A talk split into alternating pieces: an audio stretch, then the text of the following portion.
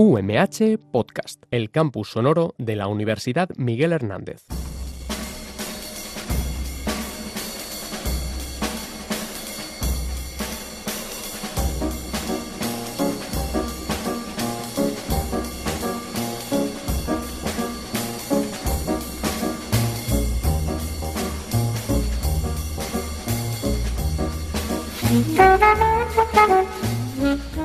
Hola, muy buenas tardes y bienvenidos a otro programa más de Dosier Crimen en Radio UMH, en donde realizaremos nuestra habitual singladura por el mundo del crimen, el género negro y la cultura jazz.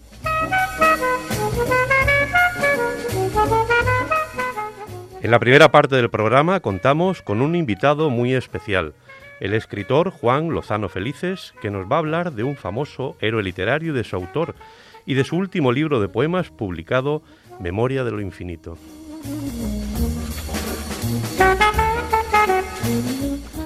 Como siempre nos acompaña Carmen Pomares, psicóloga clínica y especialista en criminología, que nos ayudará a desvelar muchas cosas sobre la mente criminal y nos acercará a algunos de los sucesos más interesantes de las últimas semanas.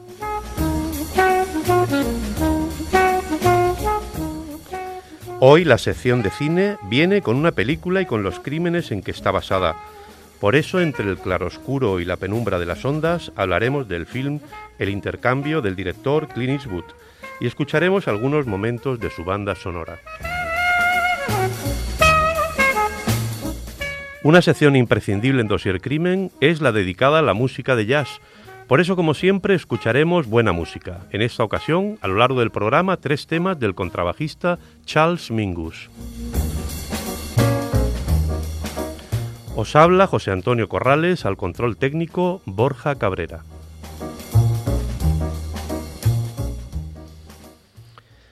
El suicida no vuelve nunca a la escena del crimen. J.G. Ballard.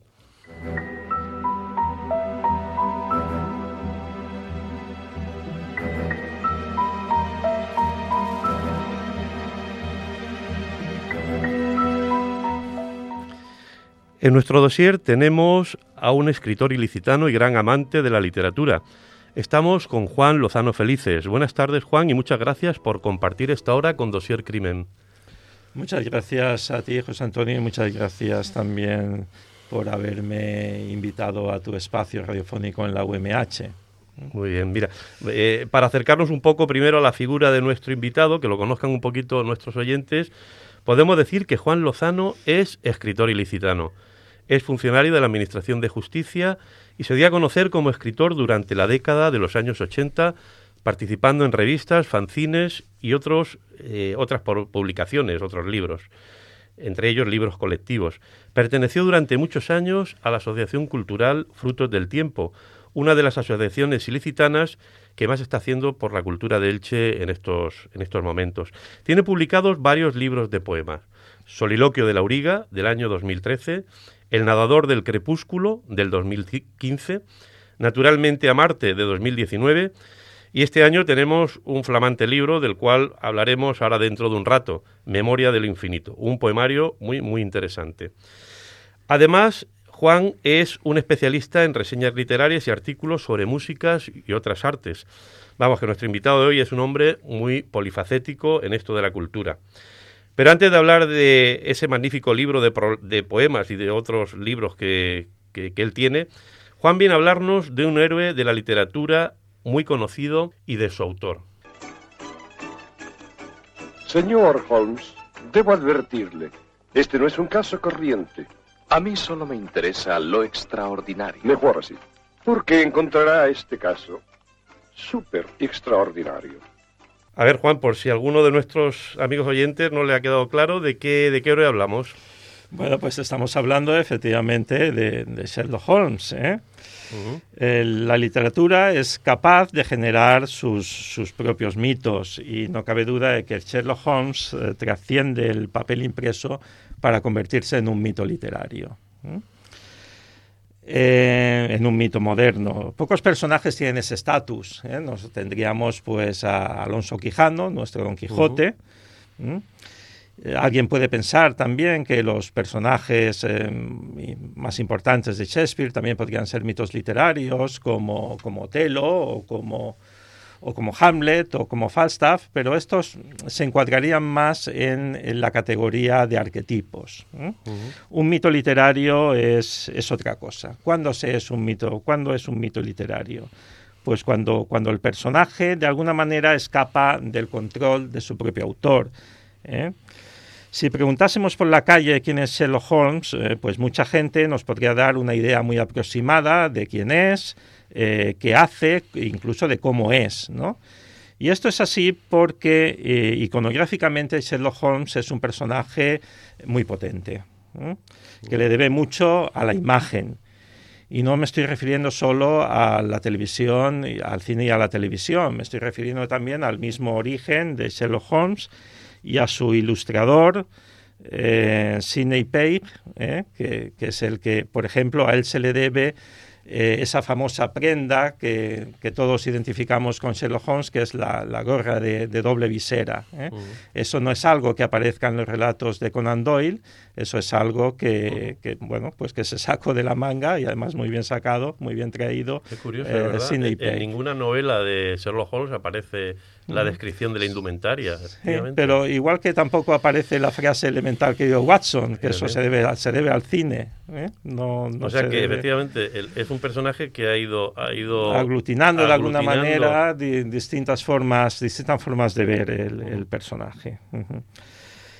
Eh, pero aunque todos nos mm, tienen, el, imaginario colectivo tiene esa imagen de quién es Sherlock Holmes, eh, pocos nos podrían, sabrían quién, que su creador fue un oftalmólogo escocés llamado Arthur Conan Doyle, que comienza a escribir sus historias, de las historias de un detective en los tiempos muertos que tiene en su consulta en Edimburgo, entre paciente y paciente. ¿eh? Y me da la impresión, para, nuestro beneficio, que no tenía mucha clientela, porque en caso contrario, mm, posiblemente no estaríamos ahora aquí hablando de Sherlock Holmes. ¿eh? Eh, mucha gente incluso mm, piensa que Sherlock Holmes fue un personaje histórico y que existió en realidad. ¿eh? Bueno, hay, una casa en Londres. Sí, no, a, eso iba, porque es que es uno, yo diría, salvo error u omisión, que es el único personaje de ficción que tiene una, una casa museo. Y además en el 221B de Baker Street que es el domicilio donde Conan Doyle sitúa a su, a su personaje, a Sherlock Holmes. Eh, bueno, mm, no sé si, si, muchos de nuestros oyentes habrán estado en, el, en la Casa Museo Sherlock Holmes. Está pues eh, precisamente en esa dirección, que está pues al norte de, Baker Street, casi llegando a Regent's Park, muy cerca también de, del, Museo de Cera de Madame Tussauds. Y, em, hombre, eh, yo he estado en un par de ocasiones, pues el, este eh, osito que nos acompaña a manera de mascota esta tarde, pues está Como luego al final haremos una foto que aparecerá en la página web. ¿eh? Está lo podrán ver nuestros oyentes, o sea que claro. pues es, un, un, teddy, ¿no? Vestido es un de teddy, vestido pues con, con, la sobrecapa, lupa, pipa y gorra de doble visera. Sí, sí, sí, todo, Estábamos, pero puestísimo. Luego, luego lo verán nuestros oyentes en la, la foto. Muy bien. Bueno, hay un pequeño truco, ¿no? Verdaderamente, eh, bueno, es una casa es una casa victoriana de dos plantas. Lo que pasa es que no, no le correspondía el número 221 de Baker Street. Lo que pasa es que, bueno, se solicitó por la dirección del, museo, que al Ayuntamiento de Londres, pues que se le facilitase ese número de placa. Y eh, pues el ayuntamiento accedió. De todas formas, hay una cosa muy curiosa, que cuando, cuando Conan Doyle empieza a escribir las aventuras de Sherlock Holmes, él no había estado en Londres y pone el 221 Baker Street, que además tampoco existía porque la calle no era en aquel entonces tan, tan larga como, como es ahora. ¿no? Bueno. O sea, que, fue casi, bueno, una cosa profética. Hizo una profecía, o sea, eh, puso eh, un número alto de una calle que era más corta y ahora efectivamente está ubicado en su sitio, ¿no? El... Sí, sí. Sí, sí, sí. ¿Cuál es, qué, qué, magia es la que tiene Sherlock Holmes para que haya, eh, para, para, que sea tan atractivo para tantos lectores? O sea, la perspicacia... eh, Pues yo el- creo que es un conjunto, un conjunto de cosas, ¿eh? no, no es una sola, no es una sola cuestión. ¿eh? Además es un personaje que si nos damos cuenta también tiene, tiene un impacto brutal dentro de lo que es la, la cultura popular, a nivel de, de cine, de televisión, de cómic, de, de juegos de mesa, de videojuegos. Eso es lo que, lo que lo que a mí me llama la atención. Por ejemplo, me llama la atención que eh, trasciende incluso las novelas de, de Arthur Conan Doyle, porque las novelas de Arthur Conan Doyle tampoco son muchas. No, no, el, el canon son 60, 60 aventuras, son 60 Claro. casos y es la punta del iceberg, porque después se ha escrito Claro, pero, muchísimo pero más, luego hay películas, por ejemplo, que, que ni tan siquiera aparecen en historias en que hemos Que no visto. se en peli- basan en el Por- canon, Por, ejemplo, ¿no? el, secreto de la pirámide es el... el- El secreto de la pirámide puede ser una, la vida privada de Sherlock Holmes, eh, casi todas las de Basil Rathbone que se hacen en los años 30 y 40 en Hollywood, eh, que además tienen como trasfondo, pues son más historias de espías eh, durante la Segunda Guerra y Mundial. que además son buenísimas, son películas muy buenas, o sea que no desdicen nada. Luego de- sí que hay una serie de los años 80, la de Jeremy Brett, una serie de, creo que es de la, de la BBC o de Granada Televisión, no, no recuerdo Ujú. ahora, que el personaje, el que hace Sherlock Holmes es Jeremy Brett, que sí que se basa, todas las historias se basan en, en- en historias de- del canon. Ujú. Sí, efectivamente, cogieron las novelas, ¿no? Y- como el perro de Baskerville, que es así que se encuentra dentro de... sí, sí, el Perro de de- Baskerville, sí. Efectivamente. Yo creo que quizá, bueno, de las más famosas son eh, la de la, la- la cascada, ¿no? La, aquella... Sí, el problema final, que es cuando... Sí, sí, sí, sin, sin ánimo de hacer ningún... Pero bueno, que han habido graba- grabados, cuadros incluso, o sea, que es que ha trascendido hasta el mundo de lo que es el- la, la pintura, todo lo que es el... el- ¿Qué, ¿Qué es lo que te atrae a ti de Sherlock Holmes desde el punto de vista, por ejemplo, de las investigaciones? O sea, yo... eh, eh, una de las cosas que me llama más la atención es la minuciosidad de Arthur Conan Doyle para construir unas historias que encajan como el mecanismo de un reloj. Efectivamente, es que estamos hablando de la novela Enigma. Por Eso quizá el personaje no cuadre mucho con la novela negra, que es el género en el que tú tratas en este, en este espacio. Pero bueno, no cabe duda de que Sherlock Holmes es un antecedente, mm, un antecedente de la novela negra. Aunque no es un ser tampoco eh, virginal, podríamos decir, como puede ser el Cole Sparot o, o- o la señorita Marple. No, él, tenía sus vicios sus- privados, ¿no? sus ¿Qué- a- qué- adicciones. ¿Qué, qué vicios tenía? Bueno, pues Sherlock Holmes era adicto a la cocaína en una solución al 7%. Ujú. ¿eh? Y, pero es algo muy curioso que él mm, tomaba cocaína cuando no tenía un, digamos, cuando no tenía un caso extraordinario, eh, como hemos visto en la, en la entradilla y tal, eh, pues entonces como se aburría mucho, eh, pues, pues eh, tomaba cocaína. Sí, sí, sí, sí, sí. Y bueno, como siempre, bueno, como siempre, bueno, es parece un estándar, pero a, a veces, sobre todo en la novela negra, se suele dar mucho, ¿no? En, cuando tenemos un detective por medio, que es su compañero. Watson, ¿no? Watson, que sería el contrapeso, ¿no? De, Sí, además hay algo muy curioso que es que Conan Doyle focaliza la narración en el Dr. Watson. Prácticamente todas están narradas desde el punto de vista de Watson. en segunda persona, ¿no? Eh, Eh, salvo sí, salvo un par de ellas que sí que están sí que están relatadas por el propio Holmes. ¿eh?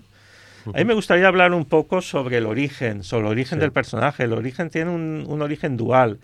Y esto es, es muy interesante porque Conan Doyle se basa en, en Joseph Bell, que fue un profesor de medicina de la Universidad de Edimburgo, que, que él tuvo durante su época de estudiante, que tenía una gran capacidad de observación y, y dotes, y dotes deductivas. Incluso se dice que colaboró con la policía en su momento en la Scotland Yard, resolución. eh. Bueno, no en Scotland porque estamos hablando de Edimburgo, Edimburgo, ¿eh? ya, eh. pero sí que colaboró con la, con la Escocia, policía escocesa Ujú. para eh, en la resolución de algún caso. ¿eh? Ujú. Y por otra parte, eh, la base literaria la da otro personaje, esta vez sí de ficción, que es Auguste Dupin, Dupin. de Edgar Allan Poe. Ujú. ¿eh? Se- sabemos que eh, Allan Poe pues, da el modelo del detective amateur, algo excéntrico, que resuelve sus casos también mediante la deducción. Y además eh, Allan Poe lo hace protagonista en tres, en, en tres narraciones. Eh, la más conocida, Los crímenes de la calle Morgue, pero también tiene La carta robada y El misterio de Marie Roget. En total, como hemos dicho, Conan Doyle escribe un total de 60, de 60 casos, repartidos en cuatro novelas y cinco compilaciones de cuentos. ¿Mm? Y esto La- es lo... la- sí. La primera de ellas, ¿cuál? La primera es Estudio en Escarlata. El Estudio en Escarlata. Eh, Estudio en Escarlata, que además eh, se publica eh, en un periódico durante unas navidades, pues en un almanaque de estos que, que salían, un número especial del periódico que, que salían en una esas especie de fechas. fascículos de... de- Sí, bueno, eh, por entregas, este, este sí, eh, em, él lo publicaba a manera de folletín, pero lo que eran las los cuentos sueltos. ¿eh? Luego las novelas también se publicaban, pero enteras, pero en algún en algún número especial. Tenía que ser con ocasión, con una ocasión especial. Y luego, pues todo eso se recogía en formato en formato libro. Y pues estos 60 casos eh, conforman lo que, lo que se llama el canon o la Sacred Writer. Y, eh, pero como hemos visto, hemos visto antes, pues esto es solo la punta del iceberg porque, eh, porque hay muchísimo, casi es un subgénero literario. ¿no? Las secuelas de Sherlock Holmes, pues casi son, incluso hay una editorial como Valdemar. Pues tiene su colección de- del canon, ¿eh? Más aparte tiene otra colección que son los archivos de Baker Street, donde recoge las, las, las novelas y las aventuras de Sherlock Holmes, pero no escritas por Conan O Doyle. sea que hay, hay escritores, otros escritores que han escrito del, del personaje, claro. Claro. Sí, sí, Claro. sí, sí, sí. Qué interesante, ¿no? Porque es eso, que ha trascendido hasta su propio autor. El autor se ha quedado empequeñecido al lado de... Efectivamente, del es lo que decíamos de- antes, que es un mito literario. Ya en el imaginario colectivo está totalmente desvinculado de, de su autor. Parece como si hubiese echado a andar el solo, ¿no? Eh, y hay una cosa que a mí me llama mucho la atención y es que a lo largo de la saga vamos conociendo otro- otros personajes que enriquecen ¿no? el mundo el mundo holmesiano. Tenemos pues a la señora Hudson, que es la casera y la ama de llaves, a Irene Adler, a Mycroft, que es el, el hermano de Sherlock Holmes, que además eh, bueno, forma parte de un club, que es el Club Diógenes, que es un club muy selecto y muy, particular el inspector Lestrade, su némesis, que es Moriarty, ¿eh? Y eh, también vamos cono- conociendo pues detalles y rasgos de la personalidad eh, como, como del Sherlock Holmes, como pueden ser, como hemos dicho antes, su adicción a la, a la cocaína.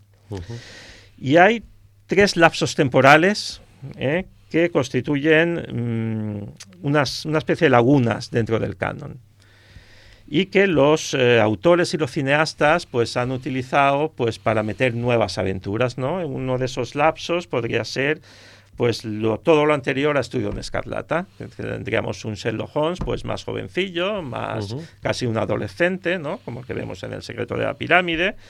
Tenemos luego también mm, el, periódico, el periodo que va desde su supuesta muerte en el problema final, cuando cae por la catarata de Reichenberg, hasta, hasta que lo vuelve a poner en marcha debido a la Lo presión de los ¿no? Efectivamente. Que eso, por los aficionados, se, le- se le llama el gran hiato. Y luego tenemos mm, el lapso que va desde su última aventura en 1914 hasta que muere. La muerte está datada por los, por los aficionados en 1957 y viviría ya, bueno, muere ya centenario, Sherlock Holmes, eh, retirado en el campo, en Sussex, eh, pues dedicado al estudio de la apicultura. ¿eh? Y, eh, pero Conan Doyle escribió otros libros y él además se consideraba un autor de novela histórica. ¿eh? Su novela favorita de las que escribió era La Compañía Blanca, que era una novela que estaba, estaba situada en la Guerra de los Cien Años. ¿eh? Eh, Pues fue, un, fue un cambio, ¿no? Importante, ¿no? El, Sí, lo que pasa es que él verdaderamente pues, le tenía un poco de manía a su personaje de Sherlock Holmes porque ensombrecía toda su obra, la que él consideraba su obra seria, ¿no? Entonces, durante un viaje a Suiza en 1892, que va con su mujer, porque su mujer es, eh, tenía tuberculosis, entonces pues van pues para que la mujer pueda respirar un poco de, de aire puro y demás, hace una excursión precisamente a las cataratas de Reichenbach. Y ahí Conan Doyle planea un crimen. ¿eh? Planea deshacerse nada más y nada menos que de su personaje. De Sherlock Holmes. Y entonces lo hace en una narración que se llama La solución final, en la que, ensarzados en una pelea, pues eh, su, su némesis eh, eh, Moriarty, el profesor Moriarty y él, pues caen por, precipitados por, la, por el precipicio, al precipicio de la catarata. De, Parece que acaban ahí las aventuras de Sherlock Holmes hasta que. Como- como has Además, eh, es que la gente, la gente, bueno, hubieron multitud de protestas, la gente se dio de baja en la suscripción del Stram, eh, de Stram Magazine, que era donde se donde se publicaban las historias de Sherlock Holmes, ¿no? En señal de protesta. Su madre incluso le dejó de hablar durante una temporada.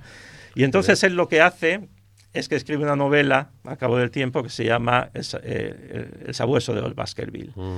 ¿Eh? Pero ahí hace, mete una pequeña trampa, porque, en una pequeña trampa cronológica, porque la sitúa antes de la desaparición de Sherlock Holmes. Y eso a la gente no era lo que la gente quería. La gente Quería la quería continuación. que se, que se resucitara Sherlock Holmes. no le valía que ubicara una historia antes de la No muerte. quería precuela, sino quería, Efectivamente. quería bueno, Y bueno, entonces, bueno, en 1905 ya pues hace, escribe una, una historia que es La Casa Vacía, donde allí sí que eh, pues ya explica un poco cómo, cómo sobrevive el Sherlock Holmes a la caída. ¿eh? Eh, y bueno, es el que esa historia es la que da inicio a, a otro libro de relatos que es el regreso de, de Sherlock Holmes. Muy bien, Juan, pues creo que nos has, vamos, nos has documentado, yo creo que muchos de nuestros oyentes que a lo mejor seguramente habrán visto alguna película o habrán disfrutado de, pues, de alguna serie, puede ahora leer sus novelas, las novelas de Arthur Conan Doyle, y puede empezar, por ejemplo, por Estudio Escarlata. ¿eh? Con- Pues yo creo que es el, sí, es el, en- el inicio, es que es donde se conocen, en Ujú. Sherlock Holmes y Watson, y yo creo que sería un inicio Un perfecto. inicio perfecto. Bueno, pues, y ahora, eh, Juan, quiero que nos hagas un regalo en forma de poema, porque vamos a hablar precisamente de, de tu poemario Memoria de lo Infinito. Eh, como os he dicho, es un poemario que ha sido publicado este año. Es durante, durante este año de la pandemia, eh, eh, un año un poco difícil para la cultura, pero que, que es prolífico para los, los escritores. Adelante, Juan. Mm. Muy bien, pues efectivamente, como has dicho, Memoria de lo Infinito se publicó en julio de 2020 por una editorial asturiana, Sapere Aude, y vamos a, voy a leer un, un poema que no es demasiado largo y que además se llama un poema. Y dice así, escribo para tomar posesión de aquello que perdimos, para que la vanidad me, me proteja como una segunda piel. Un poema es comprender que amar, es, que amar es mantenernos a salvo donde cubre. Un poema es enredarse con las ausencias que dejan cicatriz. Un poema es preguntarse, como Holden Caulfield, cuando se hielan los lagos en Central Park, ¿a dónde van los patos? Muy bonito, muy, muy chulo, muy chulo. Sabes que, que yo lo he leído el libro y, y ya te lo he dicho varias veces que, que me evoca muchísimas, muchísimas cosas. Pero ahora que estamos así con delante de nuestros oyentes, que estamos ofreciendo Memoria de lo Infinito, ¿qué es lo que se van a encontrar eh, los lectores en, en sus páginas? Bueno, pues en- estructuralmente el, pues el libro contiene un, lúci- un lúcido prólogo del poeta oriolano José Luis Cerón, a quien no sé si valorar más como poeta o como persona, porque es una persona extraordinaria, además de ser un poeta extraordinario también. Y el poemario está dividido en cuatro partes o segmentos. el primero sería Memoria de lo Infinito, le sigue Traspaso de Poderes, Los dones del escapista y Cadenza ad libitum, que quizás sea la parte más hímnica o más celebratoria, ¿no? Ujú. y, de- con, y con un contenido quizá más culturalista. Si hay, un, si hay un tema común que vertebra el conjunto, pues sería el paso del tiempo y la memoria que recompone su fluir. ¿eh? Por medio de la poesía yo creo que intentamos parar el tiempo mediante, mediante la reflexión y la evocación de un momento de plenitud. Y la, la grandeza está pues en saber y aceptar de antemano que esa batalla pues la tenemos perdida. Mira, a mí Memoria de lo Infinito me ha parecido un libro muy personal. quizá algo, algo melancólico. ¿Es inevitable cuando hablamos de experiencias personales, presentes o pasadas, que las reflejemos con algo de melancolía? Pues mm, yo creo que es algo inevitable en una poesía como la mía, que, tiene un tono elegíaco, que tiene un sesgo elegíaco, ¿eh? porque al vivir construimos recuerdos y al recordar, pues nos reconstruimos a nosotros mismos. Por lo tanto, ese pasado evocado es un pasado modulado estéticamente. ¿eh? La reflexión construida en torno al tempus fugit, la nostalgia por el tiempo perdido, ¿eh? son temas cardinales en, mi, poesía. Me gustaría recalcar la etimología del término nostalgia, que está formado por dos términos griegos, eh, nostos y algia, o sea, nostos es vuelta al hogar, y algia dolor, dolor por, por la vuelta al hogar, ¿no? Ese hogar, evidentemente, siempre es el pasado. Claro, claro, efectivamente. La, portada del libro, además, eh, nuestros oyentes no lo, bueno, lo, van a ver también en la página web, pues lo vamos a hacer, vamos a poner luego la fotografía con el libro. Me ha parecido muy sugerente. Es una especie de espiral que nos puede evocar, yo creo, ese infinito del título. ¿De dónde viene la idea de esa portada? ¿Y de dónde es esa, esa que me parece magnífico además. Pues eh, me alegro mucho de que me hagas esa pregunta porque porque bueno, la portada viene de una foto de una escultura en cerámica de la artista afincada en Elche, Sol Pérez. Una artista magnífica y no lo suficientemente reconocida y valorada en nuestra ciudad. Eh, la escultura lleva por título Introspección. Y creo ahora que fue un acierto recurrir a ella porque simbólicamente está en íntima conexión con el contenido del libro. ¿eh? Como tú bien dices, pues es, es una, especie de, espiral y eh, simbolizaría de alguna manera el, eterno retorno. Entonces, por eso pienso que, es, que fue muy acertado el elegir esa, esa escultura de sol. Mm, desde un punto de vista de lo que es tu recorrido de, tus años de, literatura, no cuentas con muchas publicaciones. Yo sé que tienes mucho escrito y que sigues escribiendo. ¿A qué se debe que, que no haya tanto publicado. Sí, bueno, la, poesía para mí, para la, poesía en mi vida es un estado de excepción. ¿eh? Evidentemente yo no, me dedico a esto, yo tengo mi familia, tengo mi trabajo y, de vez en cuando pues soy poeta, pero no soy poeta todo el tiempo. Y tampoco aspiro a, a vivir de la, de la poesía. Decía, decía Gil de Viedma que un poeta, a lo largo de toda su trayectoria poética, no, debe, no debería escribir más allá de seis o siete libros de poemas. Uno puede escribir ensayo, puede escribir novela, ¿eh? pero libros de poemas él decía que escribir más de seis o siete. Y además él predicó con el ejemplo porque la obra poética de, Jaime Gil de Viedma cabe en un volumen, vamos, bastante, bastante escueto ya nos dejó de por sí una obra bastante esenciada. Entonces, eh, yo creo que esta reflexión de Gil de Viedma está en conexión con la misma naturaleza de la poesía. Y yo, yo, yo pienso que, que, no pasa nada porque un poeta tenga periodos más o menos largos de inactividad poética. Yo creo que no, no pasa nada. Por bueno, pero no obstante, todas las publicaciones están todas muy cuidadas. O sea, yo he visto que están muy trabajadas y muy cuidadas.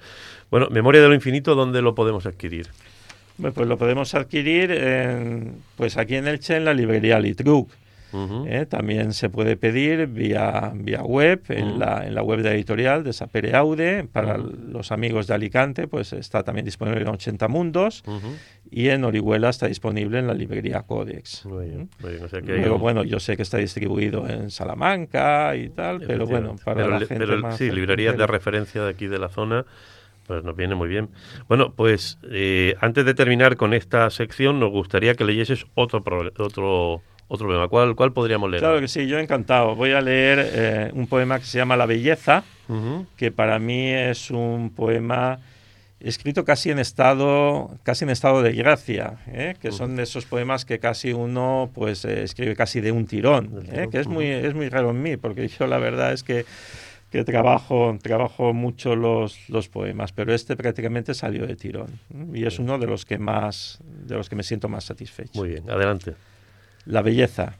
Si septiembre proclama que ya no somos eternos y deja al descubierto los bucles dorados de los héroes, guarda ese dolor de antiguos propósitos como huerta sin dueño.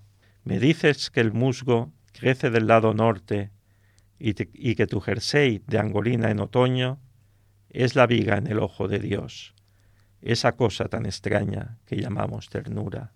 La belleza no soporta nuestras cargas, ni afloja los lazos de nuestro conformismo. Mal admite razones de obediencia debida. No consiente, por tanto, la belleza negociar el instante de espuma que alzó el cuerpo de Ícaro al chocar con el mar.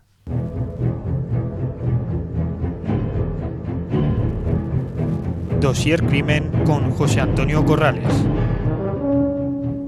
Y ahora vamos a ofrecer a nuestros oyentes un poquito de música. Como les he dicho, nuestro artista invitado de hoy es el genial contrabajista Charles Mingus. Vamos a escuchar el tema Morning de un álbum con el mismo nombre.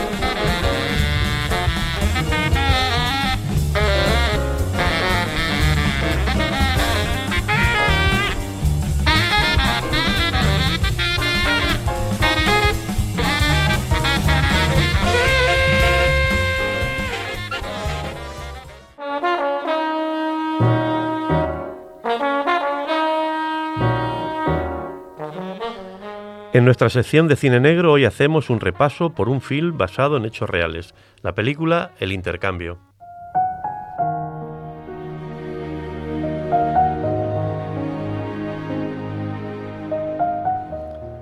Changeling, titulada en España El Intercambio, es una película del año 2008 producida y dirigida por Clint Eastwood y entre el amplio elenco de actores protagonizada por Angelina Jolie y John Malkovich. Está basada en una historia real ocurrida en la década de 1920, los asesinatos del gallinero de Wineville, ocurridos en Los Ángeles y en una de esas de las desapariciones de niños que incluyó además el intercambio de uno de ellos y que da vida a toda la terrible historia que cuenta la película. Clint Eastwood realizó esta película con una mujer como protagonista y con un tema escabroso, la historia real de Christine Collins y su personal cruzada por recuperar a su hijo desaparecido, una historia que conmocionó la ciudad de Los Ángeles en su época. El guion dio de sí además para adentrarse en paralelo en todos los problemas de la administración policial de Los Ángeles, devastada por la corrupción y por los terribles crímenes del gallinero de Wineville a mano del asesino en serie Gordon Stewart Norcott. Vamos a escuchar el corte de voz de una de las escenas de la película. Me llamo Christine Collins. El 10 de marzo mi hijo Walter Collins, de nueve años, desapareció. Tras cinco meses de investigación, trajeron a un niño a Los Ángeles desde DeKalb, Illinois. La policía de Los Ángeles me dijo a mí y a todos ustedes que ese chico era mi hijo. Pero no era mi hijo. ¿Es usted la señora Kristen Collins? Sí. Soy el pastor de la iglesia presbiteriana de St. Paul. He convertido en la misión de mi vida sacar a la luz todo cuanto la policía de Los Ángeles desearía que ninguno de nosotros supiera. El departamento de policía no tolera las discrepancias. Usted está en situación de ponerles en evidencia y eso no les gusta. Yo solo quiero a mi hijo. Bueno, eh, creo que habéis visto la película, ¿verdad, Carmen? ¿Verdad, Juan? Sí, Sí. sí. Bueno, ¿qué, qué, qué, qué sensaciones os dio? La película es una película reciente de Clint Eastwood, como he dicho, basada en los hechos ocurridos en los años 20. Sobre todo, a mí me dio, para entrar, para abrir fuego, el ambiente de opresión y angustia que, que vive una madre, ¿no? Ante una situación tan dura, ¿no? Como la pérdida de un hijo.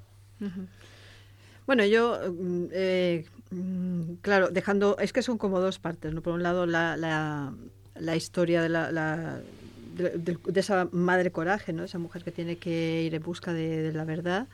Y después está el asesinato, son como dos partes, ¿no? O sea, el asesino y los crímenes que comete y el juicio.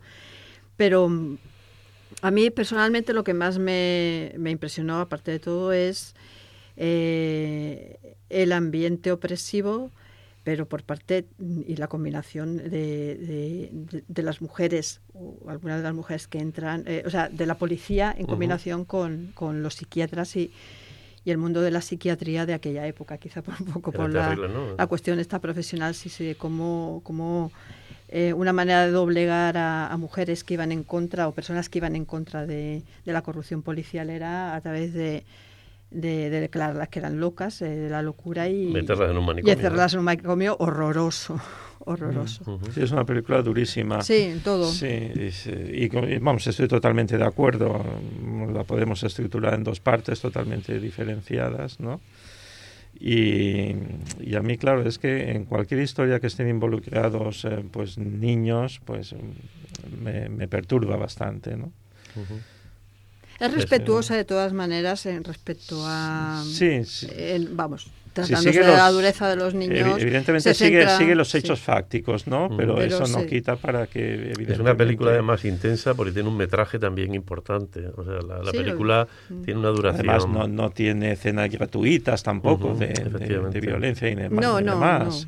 no. Se centra más en una angustia psicológica, que es la, la- de un hecho además eh, que va contra la naturaleza. Es decir, eh, como en el corte de voz aparece, ¿no? El- eh, una madre que, que le asignan un hijo que no es. que no es- y encima Que no tiene es que, tiene empezar que- a tener que hacerse la idea, ¿no? De que O sea, quieren como obligar ¿no? a que, que el, el- el caso está resuelto. Sí, eh, le hace una especie de luz de gas, ¿no? Sí. Diciéndole, Mm. eh, mira, es que estás confusa, es que ya verás tú, como sí que es tu hijo, dale tiempo, tal.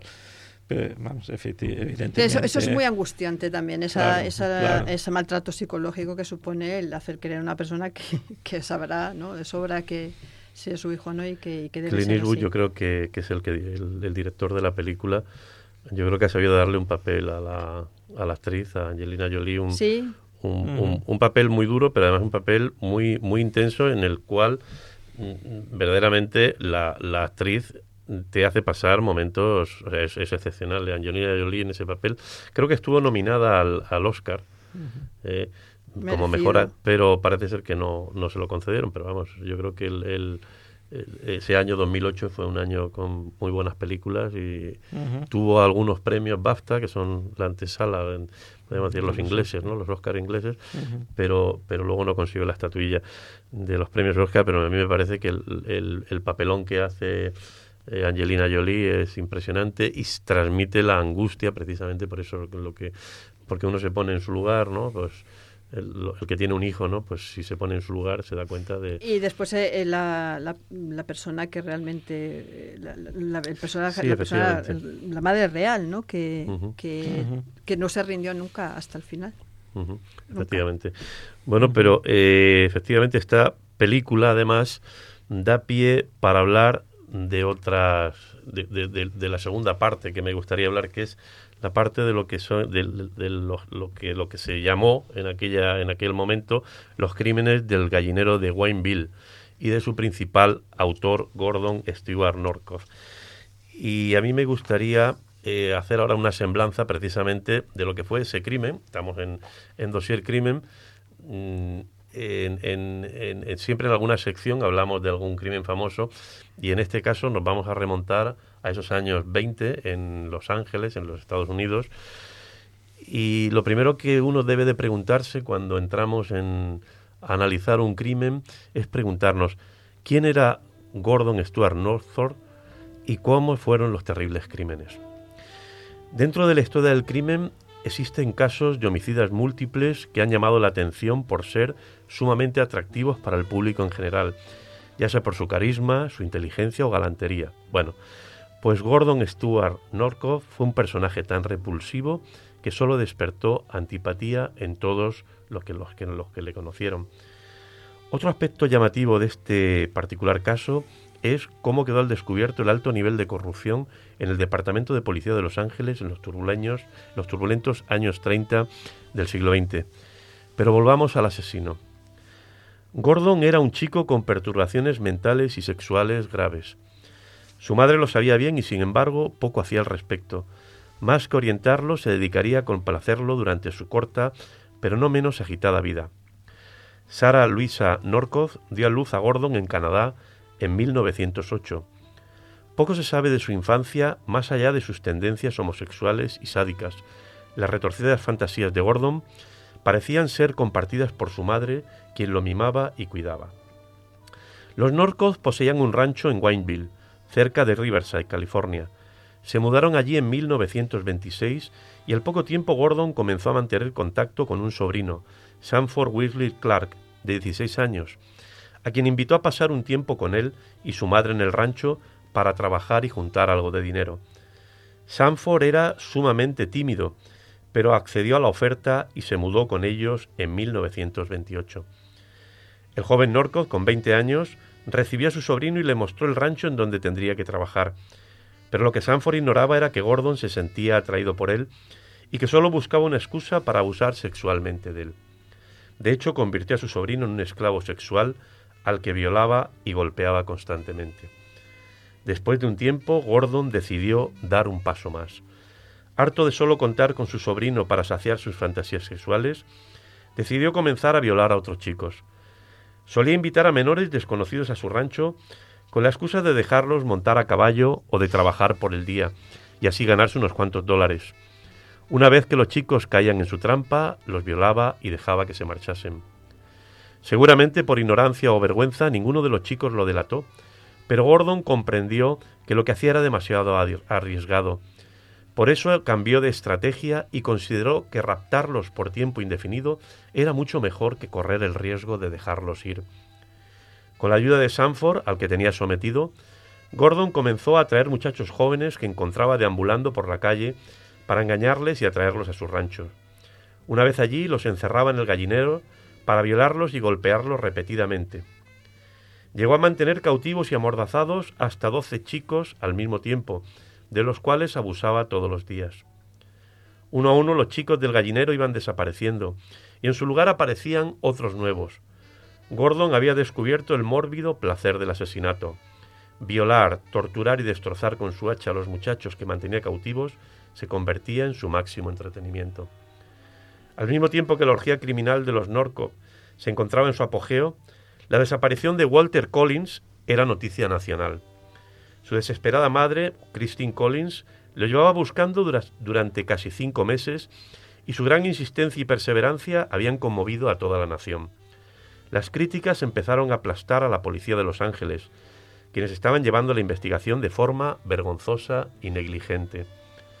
La desaparición de Walter Collins comenzaba a politizarse y las autoridades no tenían una sola pista de su paradero. La sensación de que muchas cabezas rodarían en los altos mandos inquietó a los encargados del departamento, quienes se vieron en la obligación de tener resultados positivos sin importar el costo. Precisamente a partir de ese momento se desarrolla la película El intercambio, de la cual acabamos de hablar.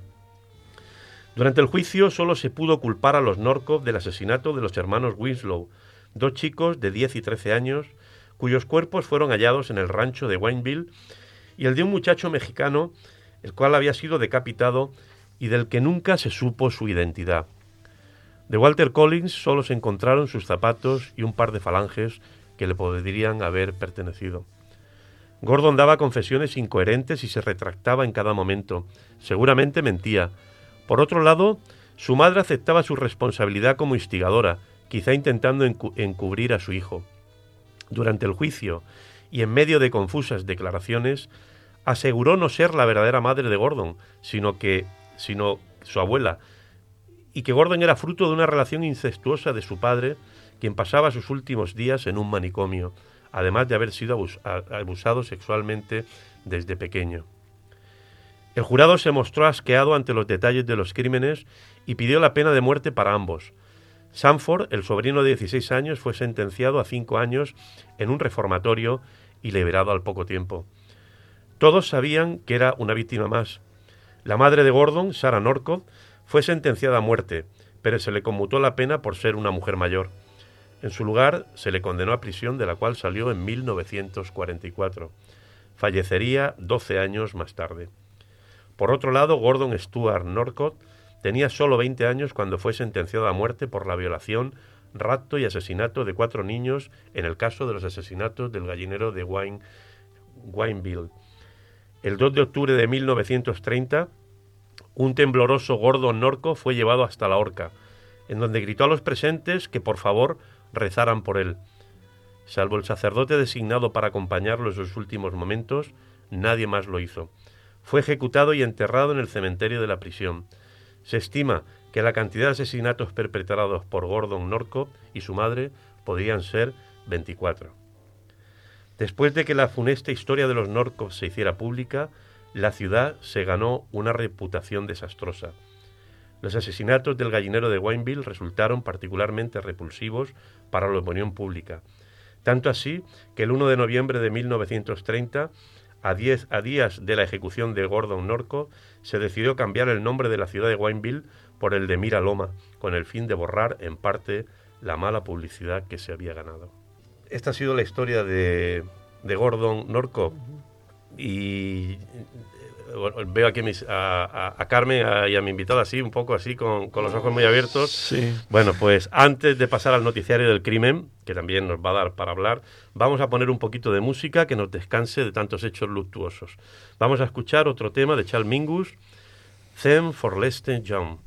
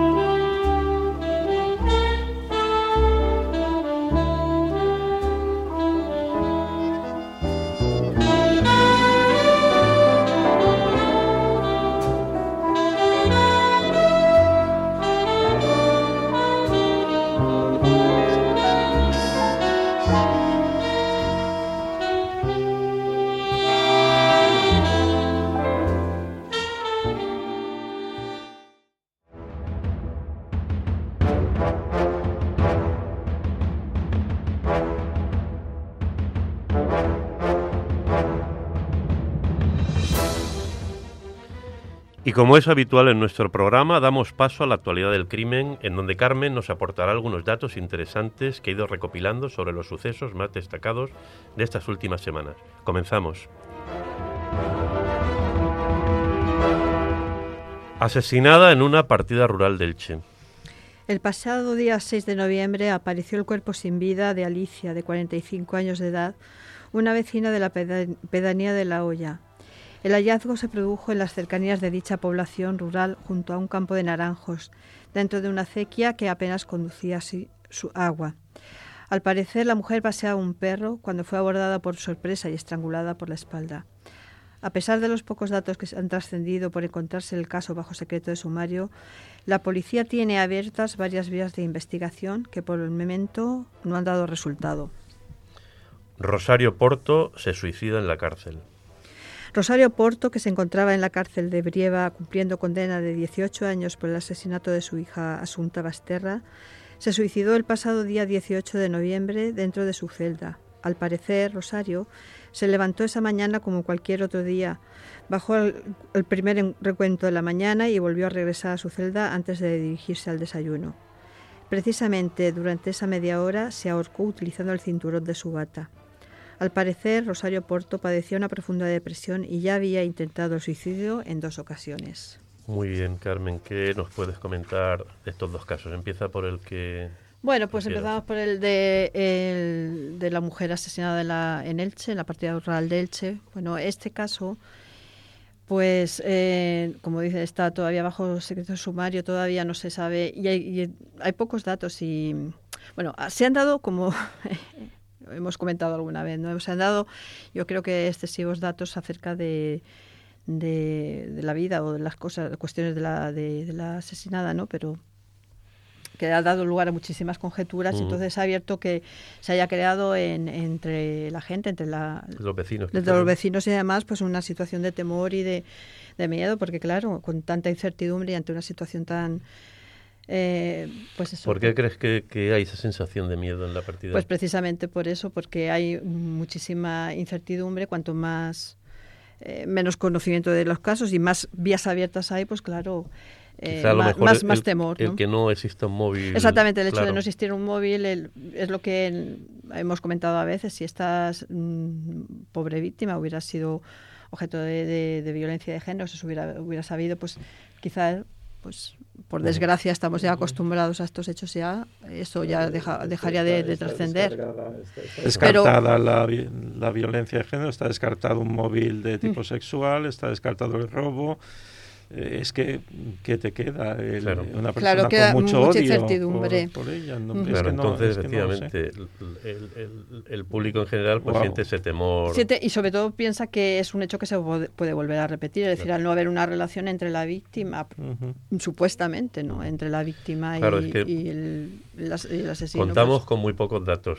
Está bajo el secreto de sumario, la policía está haciendo sus investigaciones. No, pero lo que hay que decir también, porque también hay cierta presión, o se ha oído que hay cierta presión por parte de los vecinos, pues es verdad que la policía está investigando y se está vigilando. es decir, que hay eh, vigilancia en la zona y también investigando.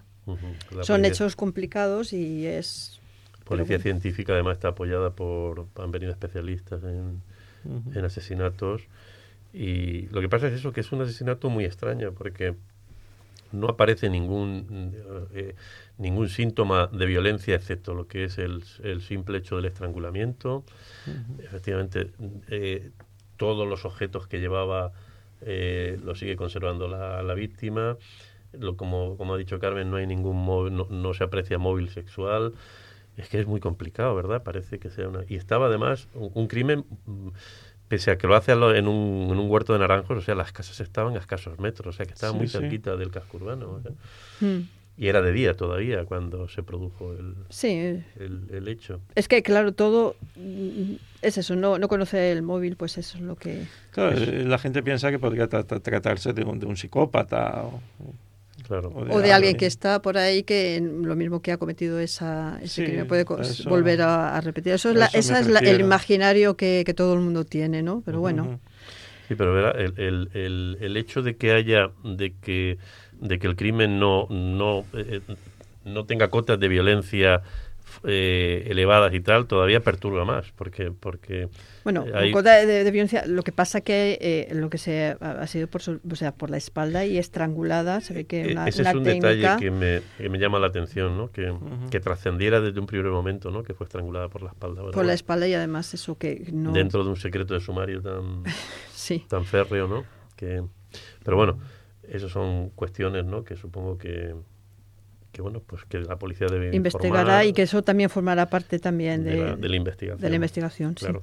sí. y con respecto a a Rosario, a pues, Rosario Porto la pues madre Rosario de... Porto era como la crónica de una muerte casi anunciada pobrecilla porque bueno pobre al fin y al cabo pues es una una yo que sé ha sido un caso tan tan expuesto tan tan mediático tan mediático tan tan duro también no Uh -huh. en la que ella pues por supuesto ha tenido también ha, tuvo vigilancia no estuvo estuvo vigilada sobre todo por eso el por, protocolo la, por el protocolo antisuicidio y que se puso en la en la prisión y y al final pues me imagino que ante una supuesta mejoría que eso siempre es lo que se, se esta, esta mujer ese es el ¿qué, error ¿no? ¿qué sufriría entonces o sea de que.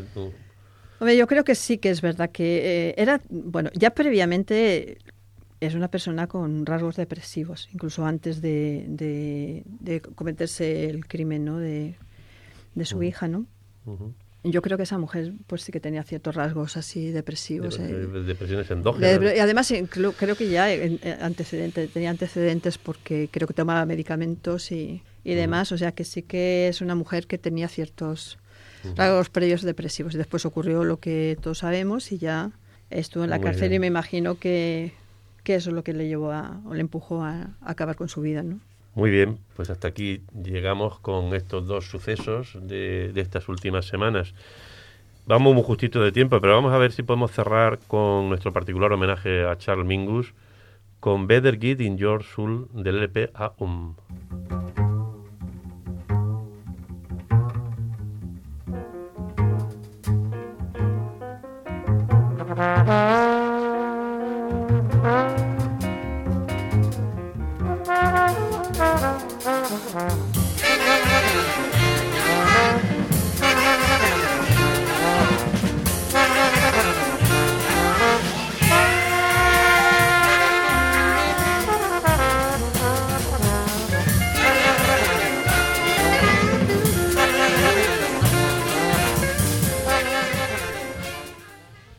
dijo Hacking Bay, vístete, deja un nombre falso, sé legendario.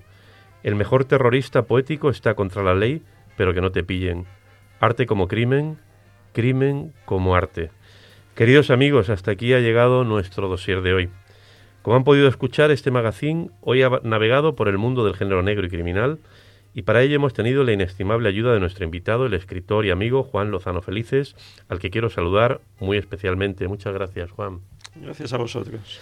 Un saludo también, como siempre, a Carmen Pomares, nuestra psicóloga clínica de cabecera. Muchas gracias, Carmen. Hasta la próxima. Y un saludo también a nuestro fenomenal técnico, Borja Cabrera. Se despide de los oyentes hasta el próximo programa que nos habla José Antonio Corrales desde vuestro programa Dossier Crimen.